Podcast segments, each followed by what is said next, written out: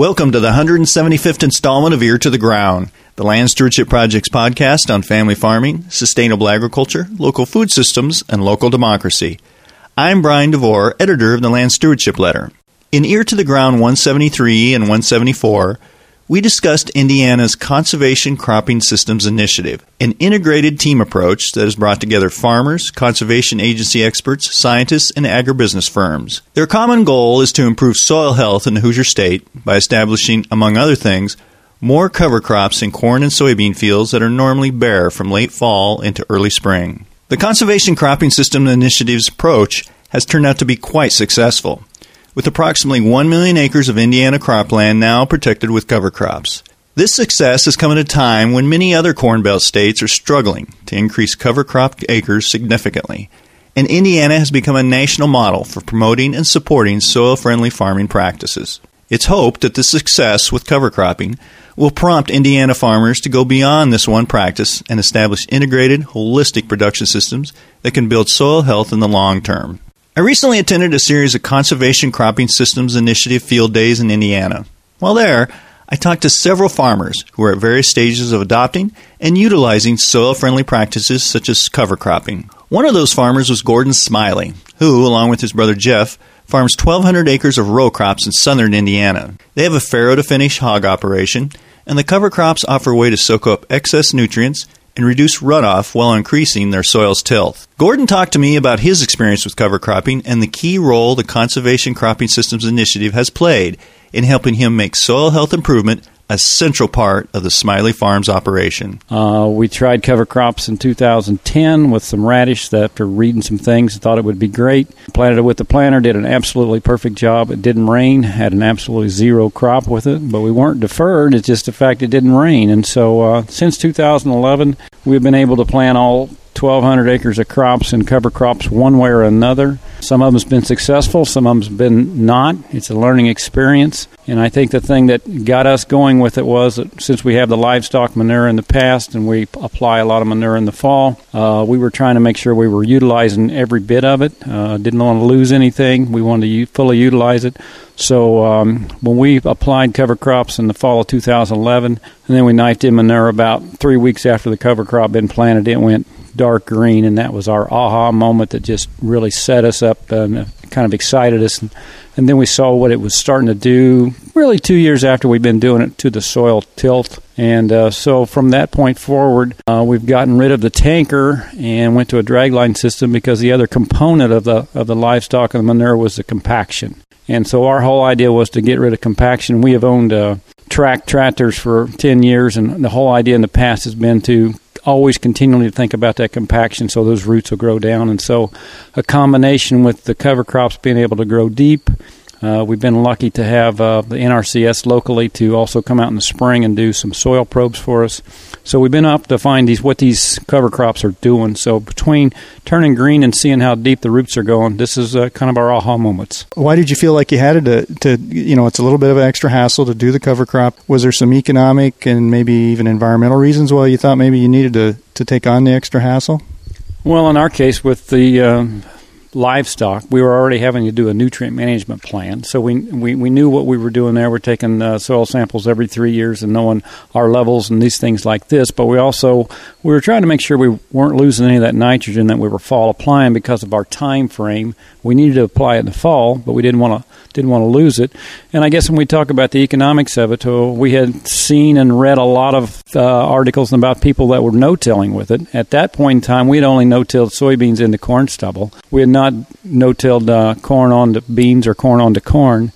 And so, with that, we thought, well, if we can do the cover crops, we will get rid of the fall tillage and possibly the spring tillage, and so we could go to a straight no-till. So it was an economic move, and uh, we actually sold the chisel plow about in 2013, and so we made the commitment we couldn't go to the shed and get it out. That's a good point. Yeah, that sometimes people drag them out of the weeds once they've uh, something goes wrong. That's exactly right. I mean, we, we just we cut ties and we said this is what we're going to do, and we can make it work. We had a really good uh, agronomists that uh, we felt like that we could lean on to with lots of questions. But we attended uh, no-till meetings, and we also attended um, soil health meetings, and uh, learned from a lot of other people. It was uh, we we really went to other people who had a lot of experience, and and so we didn't do their same mistakes. I think that's a good point, and one of the things that struck me just here in the past few days is the kind of team effort almost that there's different agencies and private businesses involved and farmers willing to share information. I mean, how important is that to kind of have that I guess, network available for some, when you're doing a transition like this? Oh, it's it's absolutely huge. I mean, we all have got to make our own mistakes. It's just like putting an airplane up in the air and saying, "Oh, it's going to work." You know, it worked for us perfect for a year or two if it rains all the time. But if you put an airplane up in the air and it doesn't rain, it doesn't work either. And so we all learn, but that team effort is, is totally huge, and we all have to accept, you know, how good we want to be. Do we want to be ten out of ten, or do we want to be I'll take a 7 out of 10 and just so I don't risk at all because if we go for 10 out of 10, sometimes we end up with 2 out of 10 and it's not quite as good. Can you think of some examples where maybe you ran into a little bit of a roadblock and you were able to maybe get some information or get some support that way to get over that a little bit? Oh, uh, young man, our uh, neighbor of ours, Roger Wenning, has absolutely been into this no-till for 20 years, and Roger's been a great source of information. Terry Taylor in Southern Illinois has taken us under his wing, and we can call Terry up at any time. And so I think that whether it in-state or out-of-state, we've found really good people who have been doing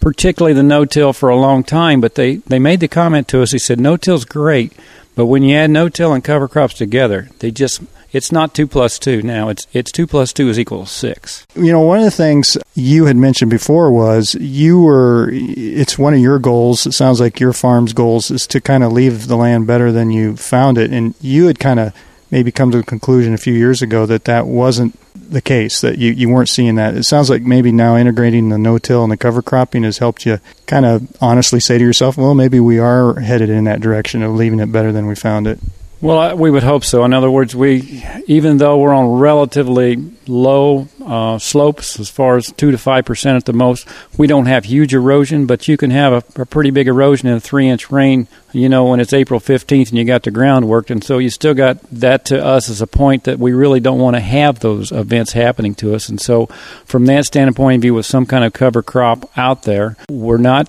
gutsy enough just yet to go plant green. That's probably one of our things down the road we're going to try. We're still killing it uh, when it gets uh, 15 to 20 inches tall is our goal right now, but we take small steps and, and, and, we'll try these other steps. But we also have to remember the carbon nitrogen ratio and some of these things of, of what we tie up. But I think with the livestock thing, we learned probably really quick of, of how well that those uh, cover crops are taking up those nutrients so we aren't worrying about them going down the streams. Uh, can you g- give me what an average year looks like as far as when you're planting the the cover crops, when what how you're planting them in, and and what you're what kind of mixes you're using? Well, average this year when we've we've changed, and um, we this year we think that we finally settled on that we are going to do seed to soil contact is very very important for us.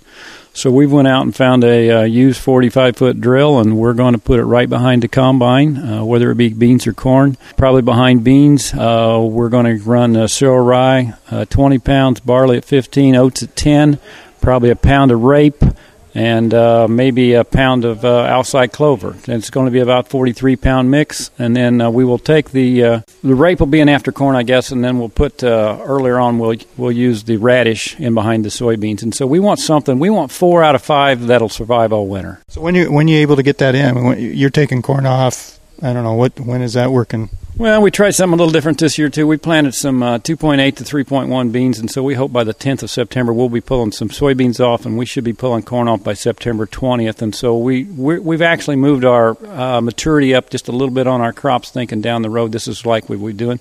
But uh, with cereal rye and barley both being able to germinate at 40 degrees, we planted stuff as late as November the 15th and still get them to grow here in southern Indiana. So uh, we're not discouraged. We just know that the, the quicker growth, the better off. What do you What do you uh, looking down the road here now that you've been? You said you kind of 2011 was your first successful year, so we're four years down the road. What are you seeing? Are you is it too early to see some of the results, some positive results, or are you starting to see some impacts both in the soil and maybe even I don't know economically if you've been able to pencil that out yet. I don't know that we've been able to pencil out for sure just yet, but Jeff and I both carry a spade around with us in the uh, trucks, and, and we're always sticking the spade in the ground looking. And, and the other encouraging thing is that uh, if you wanted to go fishing with me April 15th, I could go out to the bean field and dig enough earthworms up to do that. I don't have to go to a special spot, and we've never been able to find that many earthworms of that size at that time of the year. And so the earthworm population is just telling us that that is our deep tool. Uh, we find holes down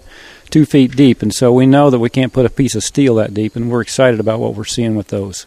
Uh, we it was I think it was early April. We had like a three inch rain one night, and um, we got a creek or an open ditch that uh, mostly all the water through that open ditch comes off the property we control, and all of it's cover cropped. And uh, then we have a creek right oh it's probably 400 yards down the road from there that basically drains a bunch of property off the neighbors.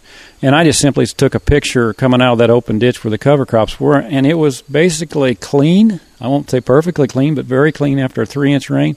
And I drove right down the road and took another picture, and it, you could see the brown silt in it, and it was just the coloration difference. And so we felt good that we what we were doing is in the right direction. One of the things I talked to Barry Fisher about, to and and Dr. Ray Weil about was this, and, and this has been brought up repeatedly this week, is this whole idea of we there's been frankly agriculture's gotten a bit of a black eye in recent years with the well Chesapeake Bay example was the one Ray Weil talked about and then we've got the Erie uh, Lake Erie situation and then the lawsuit that the, that the Des Moines Water Works is involved with. One of the things I, I think that's positive about what's happening here in Indiana is you guys seem to be taking a proactive approach, and that that whole idea of if we don't if we don't figure out a way to do this uh, in a po- proactive way, maybe it's going to be forced down our throats. And we're not going to like how it's done. I, it, how important is that to you? I mean, this you guys are. You know, I've looked. One of the reasons I'm here is I've seen the statistics. You're a leader in, in the number of cover crop acres you got established here, and there seems to be this real integrated approach and proactive approach at taking the bull by the horns on this situation before maybe it, it's not a, a uh, voluntary situation.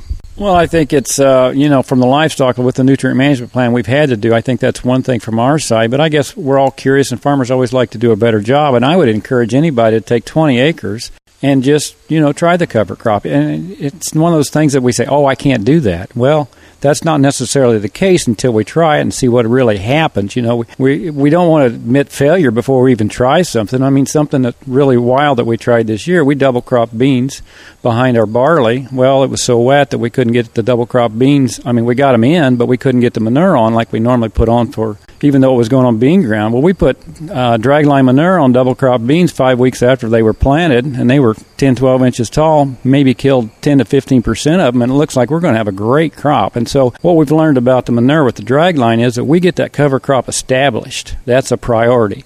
Then, whenever you can get the manure to it, it'll be fine. And it's uh, you don't turn them around. You get you get that green crop going, so you get those roots started. And so just try a little bit. And even if it's working with the neighbor because he's got the right equipment, well, bring him in and let him do a little bit. It's uh, you know, it's not, 20 acres we can all risk. It's not the whole farm. It's another way of farmers showing that they're being innovative and and maybe looking at yeah, there were some issues with. Uh, I know one of the, the messages that came out this week was there's a lot of economic benefits, agronomic benefits that can come from cover cropping, and it can be a win-win because it can help produce cleaner water. Yeah, and I think the other thing I think that we have done, we talked about where do we learn from. I mean, I am, um, and a lot of us, you know, the young people use YouTube and podcast or whatever else. If you get on YouTube and do a, a, a search for soil health or things like that, there's lots of people that's put out great things that you can listen to, you can watch, and so uh, that's how we learn from others. And so it's a team effort and they're not necessarily your neighbor right next door, but it's a team from Nebraska, Minnesota, wherever. Somebody's already tried it. So, uh, and then if you need to after it's over, pick up the phone and call them. As you're looking to the future and trying to uh, integrate this more into your system, what's kind of some, a barrier or a, I guess a frustration that you're trying to deal with? I mean, you're obviously coming to these field days to learn something, or but uh, what what's something that you like? Ah, if we could get that figured out, that would really help help us get over the hump a little bit. Well, I think uh, our next thing is uh, looking at these specific cocktail mixes. Find, we're not going to find the silver. You're not going to find a silver bullet, but they're saying, you know, if you mix four, five, six together, we just don't understand how they all work together. But it's really, really positive. And maybe we're looking for that one or two things, you know, that somebody's put in their mix that's really good. Uh, I think next year we're going to try the fact that uh, we may plant a ten way mix right after our wheat or whatever, and, and let it go and they talk about being able to raise soil organic maybe a half to three quarters of a percent in one year. Well, that would be huge because now we're talking about water holding capacity and all kinds of things. So maybe this would be a good plan that we could mix it all together.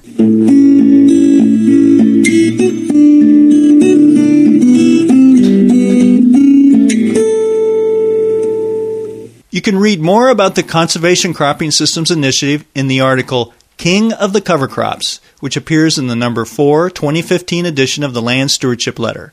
It's available at www.landstewardshipproject.org. If you have comments or suggestions about this podcast, contact Brian DeVore at bdevore at landstewardshipproject.org or you can call 612 722 6377. Thanks to Laura Borgendale, Western Minnesota musician, for Ear to the Ground's theme music.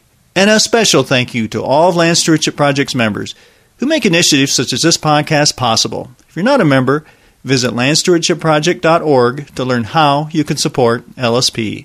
Thanks for listening.